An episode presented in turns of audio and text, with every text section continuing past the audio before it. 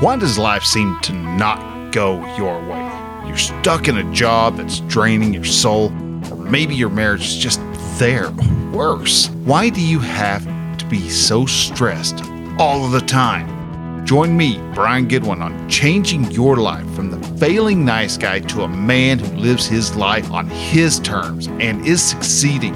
The Relaxed Male podcast talks about what it takes to really be a good man and how you can change your life from one of frustration to a life where you take action and get the results you want.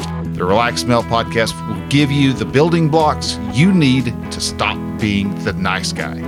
The show is found on all platforms, and you can subscribe or follow at relaxedmale.com forward slash subscribe.